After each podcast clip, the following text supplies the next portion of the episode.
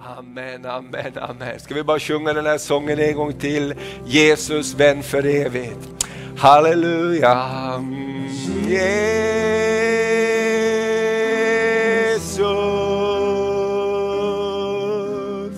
Jesus.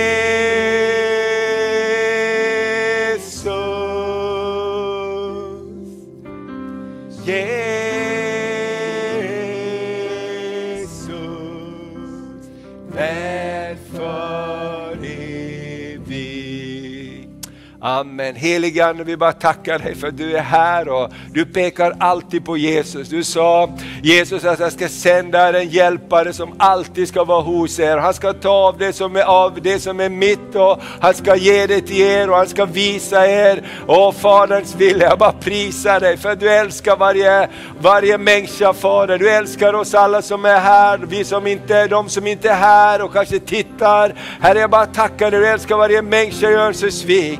Du älskar varje människa i Sverige. Tack att det ska inte sluta på det här sättet i Sverige. Att det skjuts och dödas nästan varje dag. Herre, det ska inte sluta på det här sättet. Din kärlek Herre, ditt liv Herre, du är en vän Herre. Åh, för de som är rädda den här dagen Herre, för de som är oroliga Herre. Åh, vi bara prisar dig. Du bara kommer till vårt land Herre. Du kommer Herre. Du kommer på nytt i Sverige. Du kommer på nytt i detta land Herre. Åh, på gatorna Herre. Vi bara prisar dig för det Herre. Vi säger att Jesus är vännen. Jesus är Herre. Jesus är frälsningen. Åh, vi prisar dig Jesus. Åh, vi sjunger ut det namnet över vårt land. Vi sjunger ut det namnet över Malmö och Göteborg. Vi sjunger ut det namnet över gator och gränder i vårt land. I Jesu namn. Amen, amen, amen. Underbart, härligt att se er. Ska du bara hälsa på någon och välsigna någon runt omkring på ett sätt som är bra för dig i dessa tider. Halleluja, så kul att se er alla. Amen, så får ni sätta er ner. Tack för härlig lovsång, att ni hjälper oss inför tronen. Amen, så härligt. Amen. Får säga också många hälsningar från eh, Albanien, var där förra helgen och eh, vi förbereder en konferens där i början av oktober. Vi eh, gjorde ju det för två år sedan och när konferensen skulle vara så blev det jordbävning i hela landet. Och nu så ber vi att det ska bli en himmelsk jordbävning istället. Ja, men Gud ska röra vid människor och det är fantastiskt. Jag var sista gudstjänsten där i Tirana i en av församlingarna, så, så predika evangeliet och står tillsammans med dem också därför att de går igenom eh, eh, ganska stor också offentlig liksom, förföljelse för rätten att eh, eh predika evangelium och säga vad Guds ord säger. Och, och, vi ska bara stå tillsammans med våra länder, med, med våra vänner i de här olika länderna. Och tänk på det här landet som eh, var världens mest ateistiska land, man hade avsatt Gud. Det fanns inga, inga kyrkor, ingenting, utan man hade avsatt Gud. Gud finns inte. Och, och, och, tillsammans med Nordkorea var man med det mest ateistiska landet. Hur Gud har öppnat det här landet. Jag tänkte på det när jag var där och pastorsfrun visade efter mötet när predikan var slut, kolla sa hon, det är 5600 som har följt live. Sen är det lika många till som brukar följa efteråt.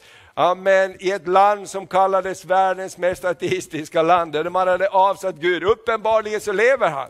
Eller hur? Uppenbarligen så lever Jesus fortfarande. Amen. Och låt oss bara tro Gud om att detta kallelsen också till Balkans länder eh, ska bara få gå via, via folket i Balkan också. Det är det vi som är, är, är vår längtan. Det finns faktiskt länder runt omkring där, där vi har bara hundratals kristna i de olika länderna runt omkring. Där räknar man de kristna, inte i tusentals utan i hundratals. Men, men det här var också länder där Paulus åkte till och predikade. Så låt oss tro Gud för revansch, eller hur?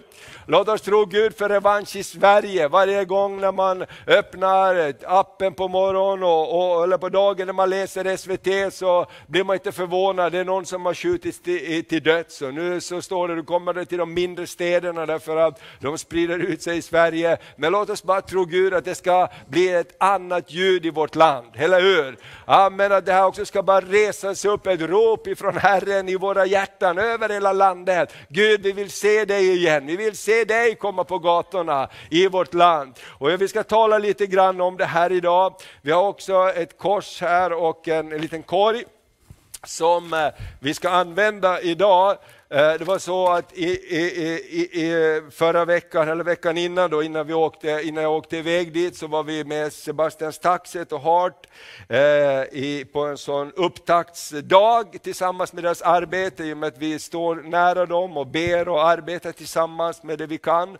Så, så var vi med där. Och det var så fantastiskt, det var en tjej som ledde lovsången eh, när vi samlades där och prisade Gud. Och så berättade hon, hon hjälper till i, i det här Hart Stockholm, som där de samlar människor som kommer från trasiga bakgrunder från gatan och börjar hjälpa dem in på, på livets väg tillsammans med Jesus. Och hon organiserar och administrerar det arbetet och hjälper Victoria också härifrån. Och så, så bara uppmuntra henne och sa, vad härligt, vad, vad, vad duktig du var att leda lovsång, vad kul. För man såg att hon hade gått igenom lite grejer också, hon var lite tatuerad och så här, men så vacker och fin tjej. Och så sa hon äh, att, jo men liksom, eh, jag, jag faktiskt blivit frälst genom er kyrka, sa hon. Va? Har du blivit frälst genom vår kyrka? Jo, för länge sedan så gick jag på en, på en kurs eller i skolan tillsammans med Evelin eh, Eriksson, Olars heter hon nu, Kristoffers lilla syster. Och, och då så hade ni en konferens där för ungdomar eller vad det var. Och då så tog Evelin, som var min klasskompis, hon skrev mitt namn på en lapp och la det inför korset där på scenen. Hon lade mitt namn. Och, och, och, sen så började Gud verka och jag blev frälst och tror på Jesus och är med och tjänar Gud idag. Och jag tänker så här, amen. Jag tänker så här, låt oss börja skriva lappar igen. Amen. Prisat vare Herrens namn. Jag, blev så uppmuntrad, jag tänkte på det. Låt oss inte förakta de små sakerna. Låt oss inte förringa de små sakerna, eller hur? En liten lapp med ett namn på, därför vi vill se en förvandling, eller hur? Så idag på slutet så ska vi skriva lite lappar och så ska vi ha med de där lapparna under veckan när vi ber. Och ska vi bara tro Gud att Gud ska börja förändra omöjliga situationer. För Gud kan göra det inte vi kan göra. Amen. Victoria också, hon som ni vet var, var, bodde hos oss eh, ett tag. Hon blev frälst här på en hoppkväll hopp, eh, eh, och, och, kom från en väldigt trasig bakgrund, hade jättejobbigt. Jag vet vi skulle ha uppföljning med Helena, skulle försöka ta hand om henne, hon kunde inte vara inne, hon bara sprang ut. Och, och det var det ena med det andra. Och, och, jag åkte en gång ner till Gävle och hämtade henne i en källare där och det var bara eländes elände. Men Gud har fortsatt verka hennes, hennes liv. Och idag är hon gift och hon har en liten pojke som heter Leo på tre år och hon följer säkert Guds, va? Tre månader, förlåt mig, tre veckor. Tre veckor kanske. Det går fort! Amen. Hej Victoria om du tittar. Men jag tänker på det här. Det, jag tänkte på det Helena där, Westman, när, när vi skulle försöka ta hand om henne. Det gick inte att vara inne, vi skulle försöka prata, hon bara kuta ut och det var, det var så mycket som slet och rev. Men låt oss bara fortsätta. Låt oss bara fortsätta, låt oss bara fortsätta be för varandra, be för människor, hjälpa varandra, ta små steg och lita på att Gud gör det han är bäst på att göra. Eller hur? Ja, men vi kan inte göra, vi kan bara göra en del, men Gud gör saker. Halleluja! Så det här som jag har fått i mitt hjärta att, att, att tala om idag, be att Gud förändrar ditt hjärta mer än dina omständigheter. Amen. Be att Gud förändrar mitt hjärta mer än våra omständigheter. Därför att våra omständigheter kanske inte ändras så fort alla gånger och det är jättelätt att bli besviken på Gud. Därför att jag har, ja men där är ju äh, pappa och mamma till äh, Evelin också, nu ser jag er, det är så mycket ljus här så jag ser knappt. Amen. Amen. Eh, det är så lätt att vi ber för många olika eh, omständigheter. Vi ber att det här och det här ska ske och Gud jag står i tro för det, jag ber och ber och så går tiden och vi kanske inte ser den här förändringen och så kommer lite bitterhet och besvikelse in i våra liv. För Gud varför gör du inte det här och varför gör du inte det här och varför gör du inte det här? Och jag tänker på, det, på, på världsvida kyrkan predikan. Jag tänker på våra vänner i Afghanistan, jag tänker på de som lider för sin tro. De kan inte bara be, Gud låt allting bli bra på en gång, låt alla talibaner försvinna imorgon. Eller hur? Alltså, och, och jag, jag, jag, sa det här för några veckor sedan när jag predikade, jag brukar komma ihåg de här kvinnorna som kom när vi var i, i, i eh, Turkmenistan, som lever på gränsen till Afghanistan. Och vi bad för alla människor där i slutet av mötena.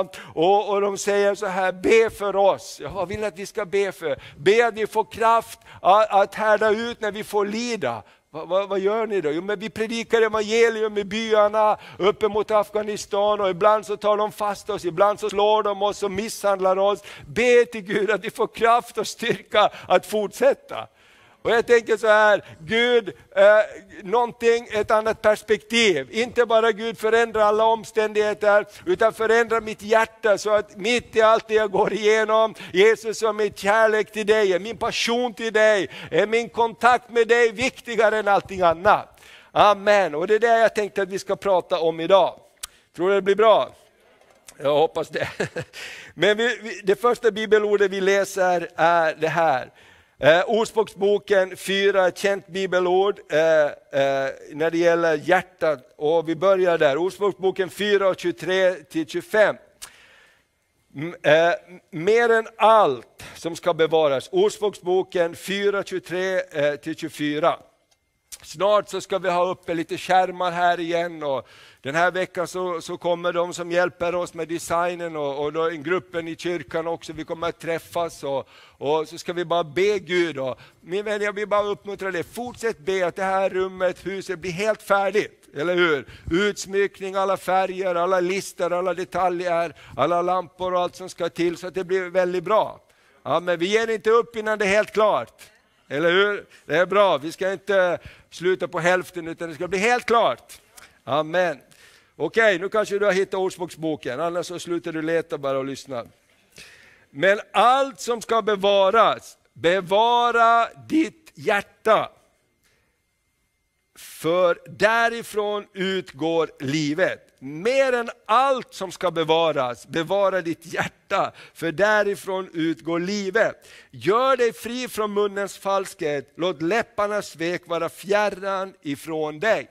Det är ganska intressant att se att hjärtat och läpparna och munnen hör ihop och vi kommer att se det på flera bibelord faktiskt. Jag tänkte inte på det först när jag förberedde den här predikan, men sen när jag läste det här så ser jag att wow, hjärtat och munnen och vår bekännelse, det hör ihop.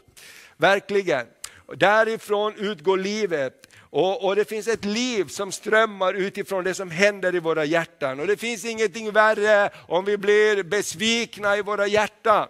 Eller hur? Varifrån kommer besvikelse? Jo, det jag förväntade, det blev inte så. Jag förväntade någonting och det blev inte så. Och då är det lätt att bli besviken, eller hur? Amen. Och det är så, man sätter sina förhoppningar och förväntningar på olika nivåer. Det är inte så liksom att alla i Örnsköldsvik blir jättebesvikna om Modo Hockey inte går upp i SHL nästa år.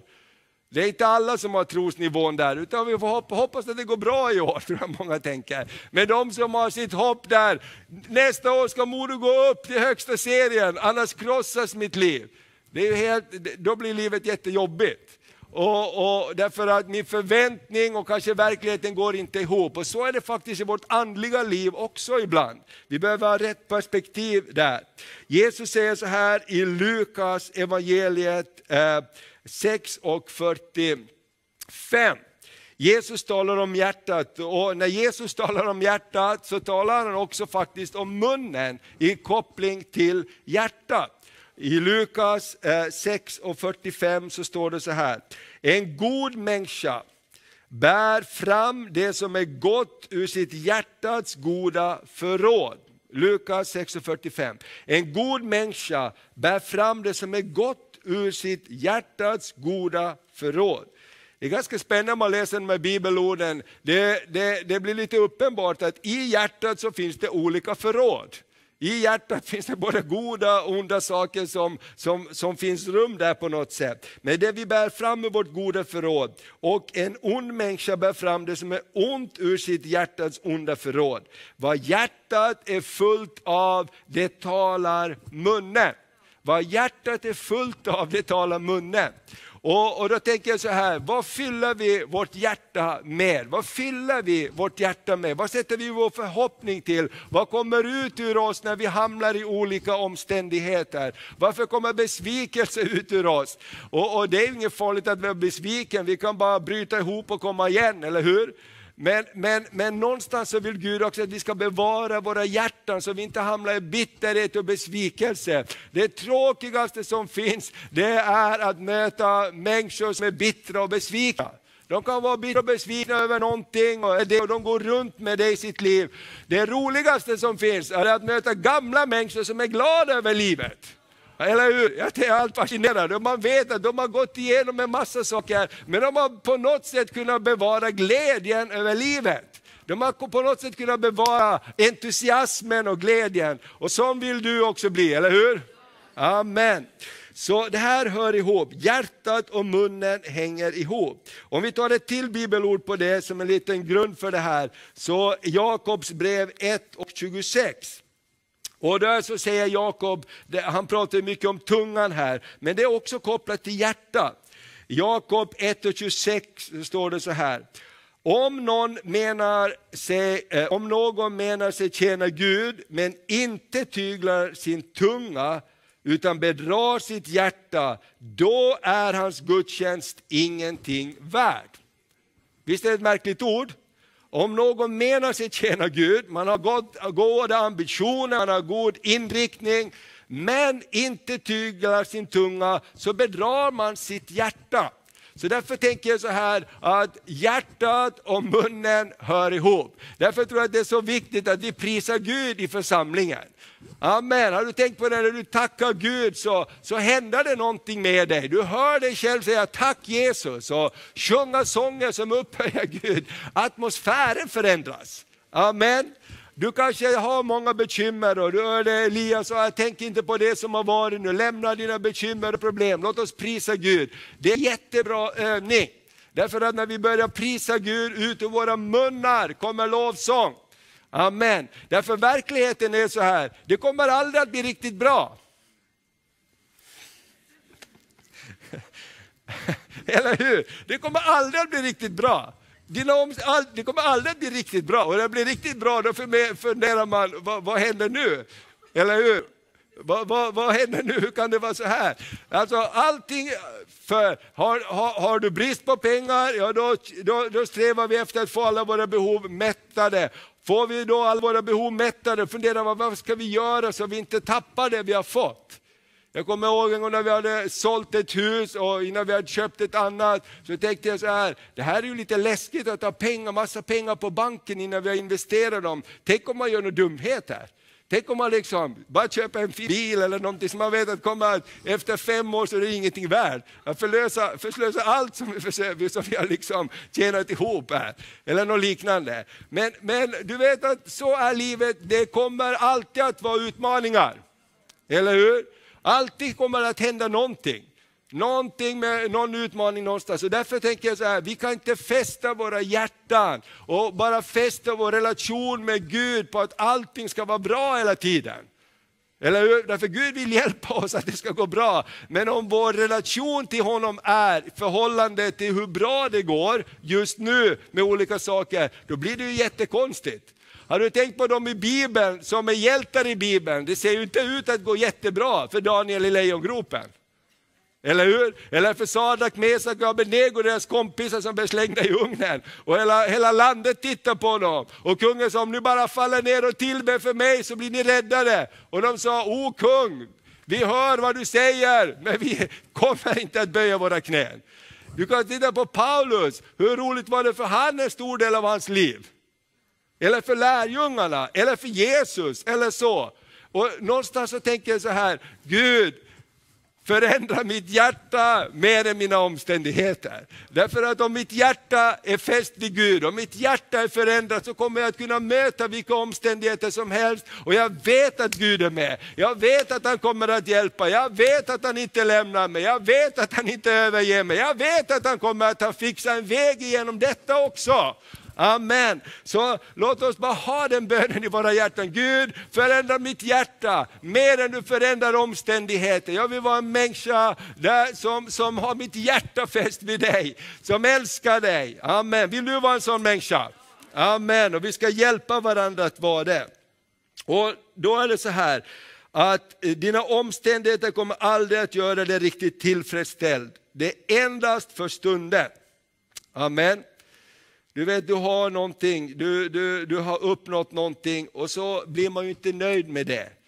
Amen. Hur många uh, har inte köpt en ny mobiltelefon och tycker att nu är det, har jag den finaste mobiltelefonen, det här är helt fantastiskt. Efter fem år så, så ja, kanske den funkar knappt. Va?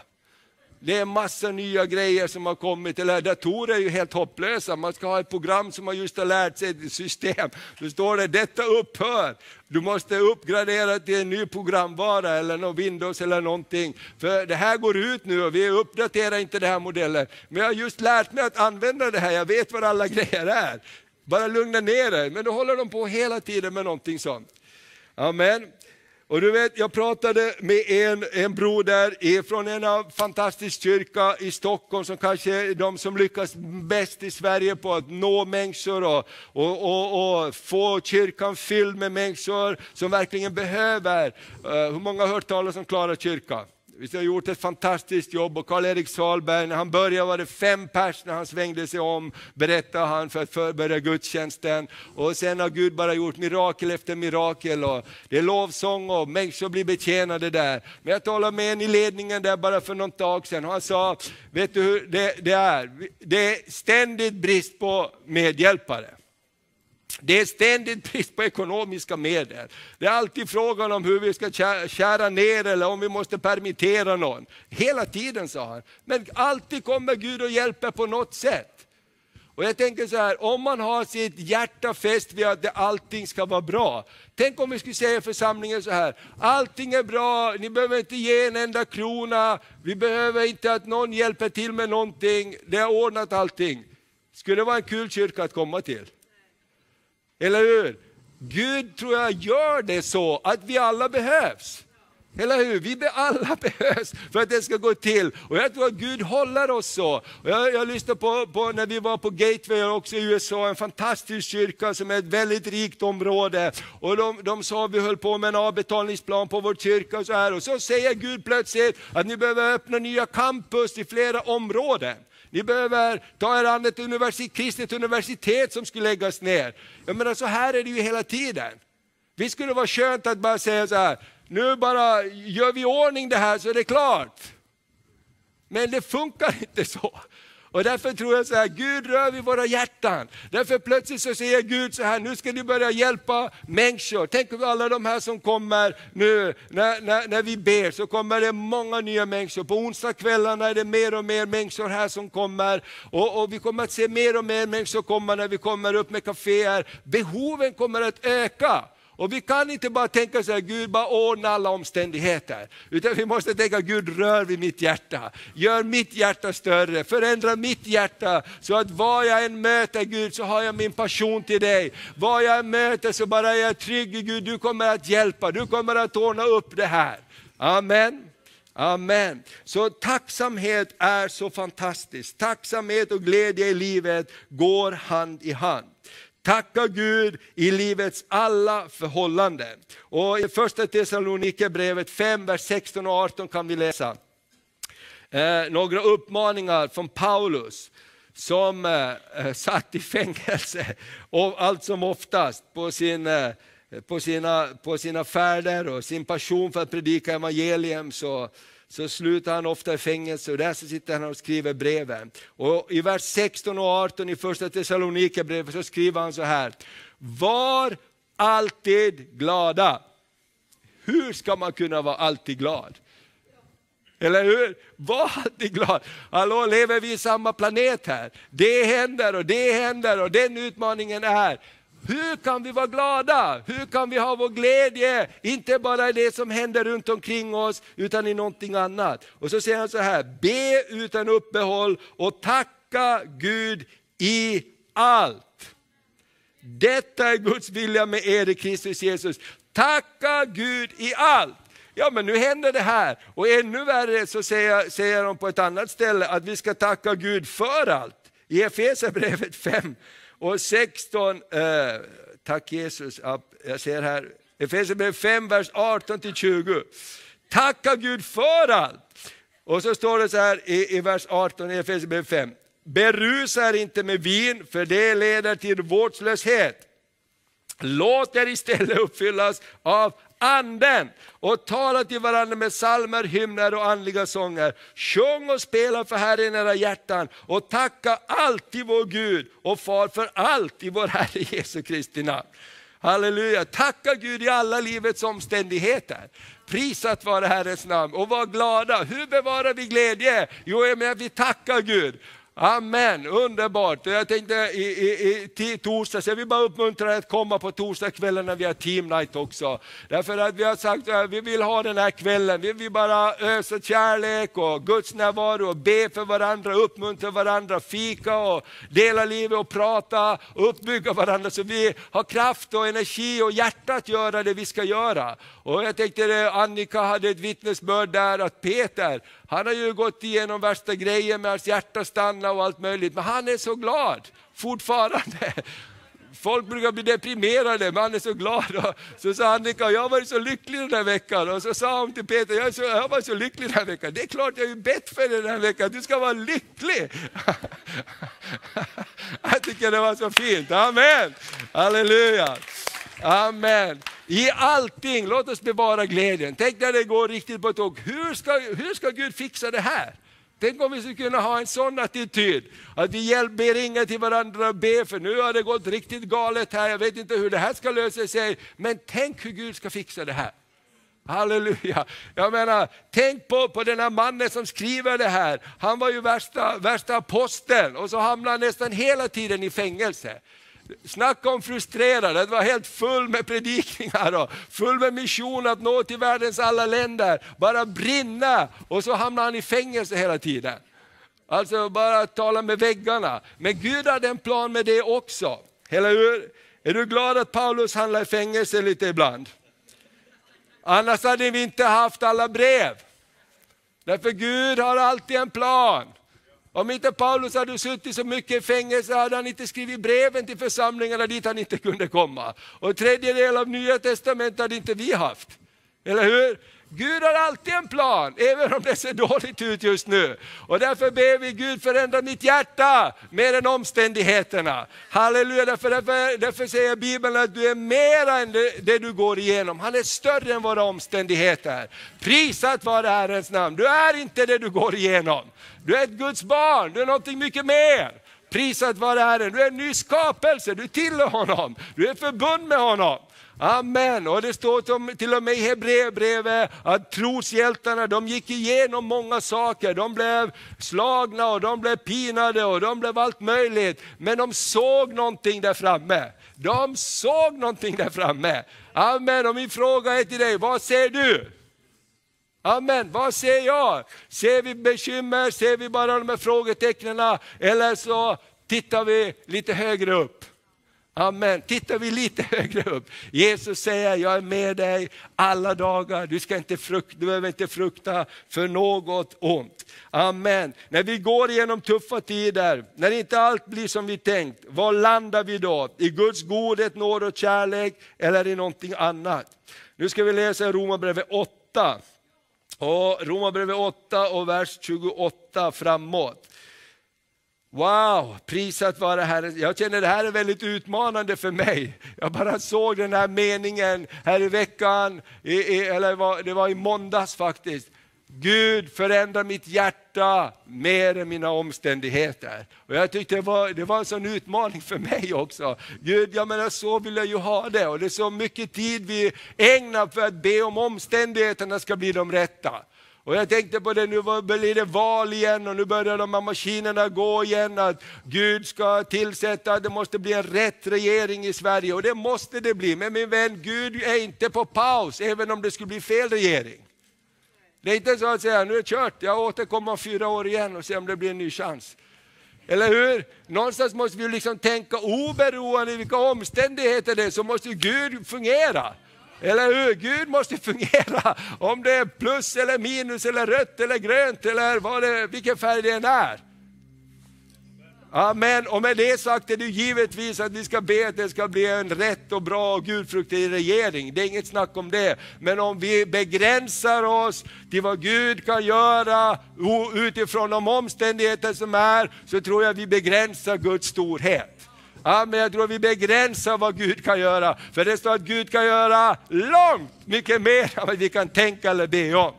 Jag vet inte om du missade i somras Europakonferensen online. Gjorde du det så titta gärna på Tommy Barnetts predikan.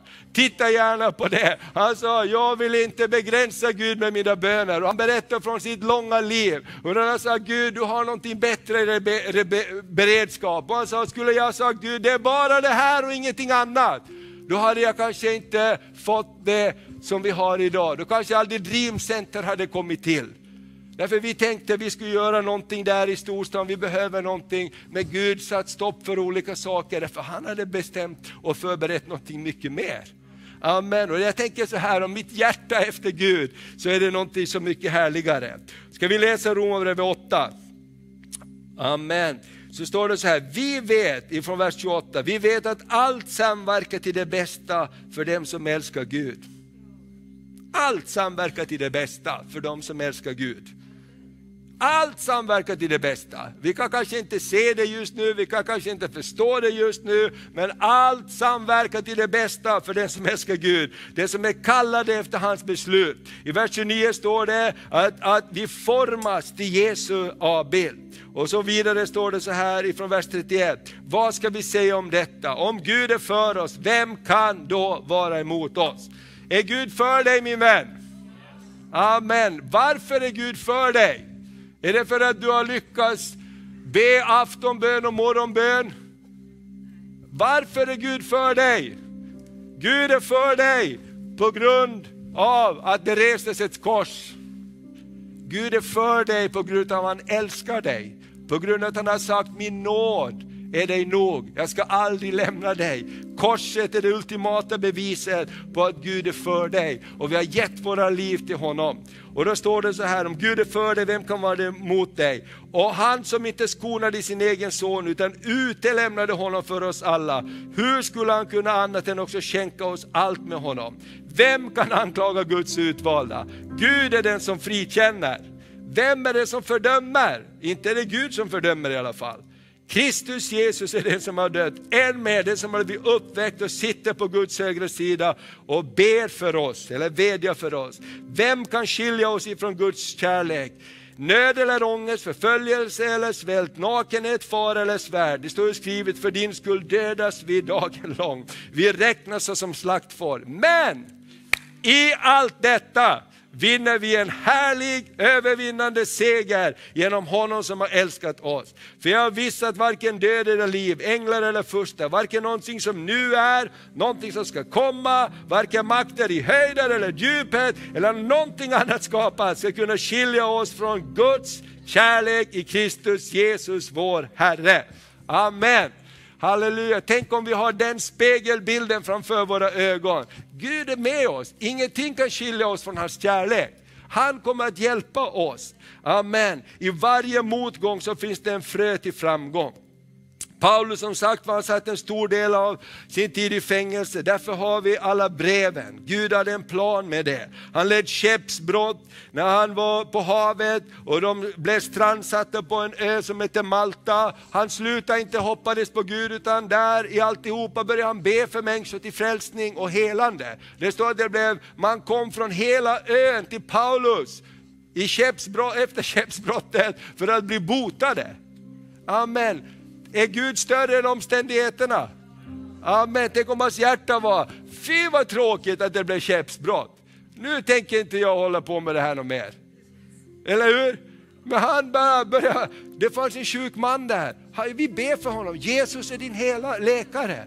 Och så började, började det hända saker och det så när de åkte därifrån så hela öns befolkning gav dem allt de behövde för resten av resan. Amen. Han var fånge. Halleluja! Jag hörde vad jag sa, han var fånge som led skeppsbrott. Men han fortsatte att betjäna därför att hans hjärta var större än så. Och Gud kanske sätter dig i olika situationer och vet du vad, det som ser ut som ett nederlag idag har Gud lagt ett frö till framgång i. Amen. Jag, jag pratade just med våra vänner där som hade varit upp till Norrbotten och vi var också till Piteå för några veckor sedan och vi stannade till i Rosenius hem. Och Rosenius han är ju grundare av EFS och när man läser om hans historia så står det att han skulle börja prästutbildningen men han var både fysiskt och psykiskt eh, svag så att han inte kunde genomföra sin utbildning. Så att han fick istället jobb och börja skriva. Och i och med att han började skriva och bli lekmannapredikant så kom hans skrifter att tryckas i två miljoner exemplar och beröra hela det här landet. Amen. Och han var, var grundare till EFS-rörelsen som skickade missionärer ut över hela världen. Miljoner människor blev berörda utifrån det som verkar ett nederlag. Jag klarar inte studierna, jag är inte tillräckligt fysiskt och psykiskt stark, jag fixar det inte. Gud har en annan väg. Sätt dig ner och börja skriva. Börja predika som en lekmannapredikant så ska du få se vad jag kan göra. Jag tycker det är helt fantastiskt.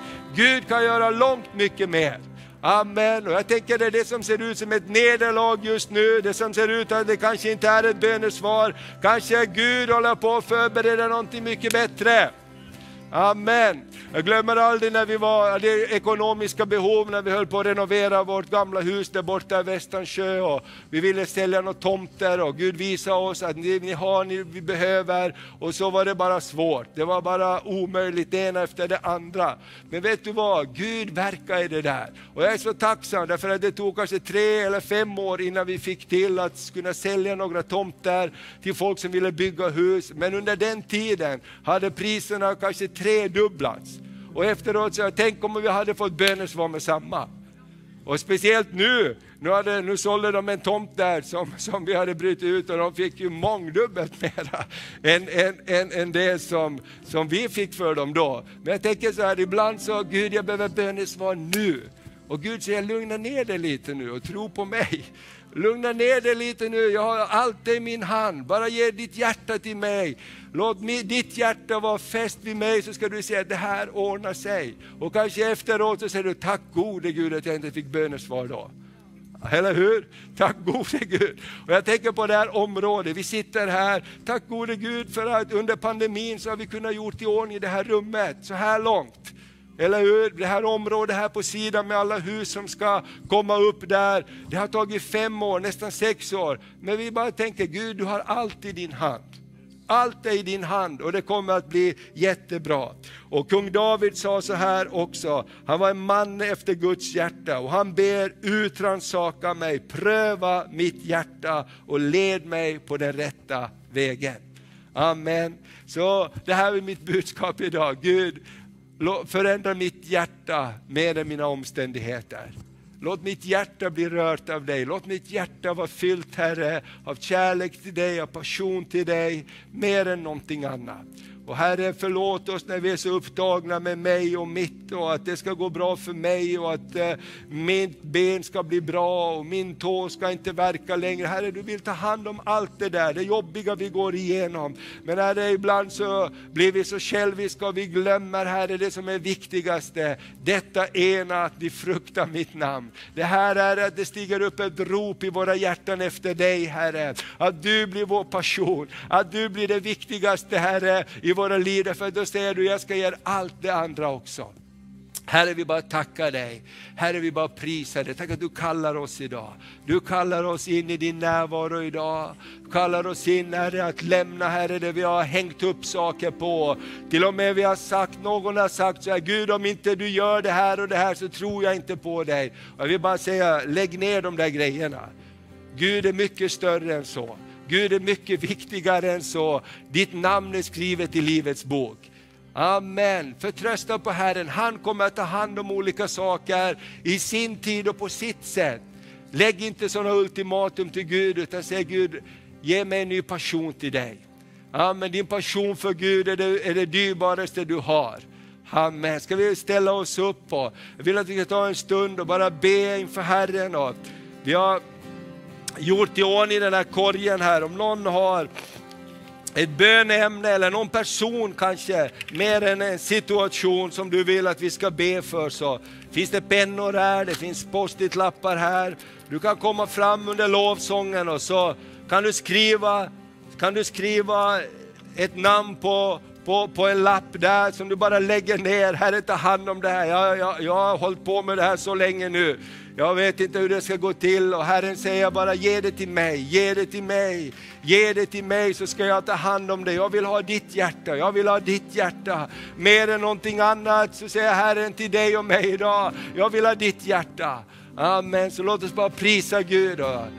Amen.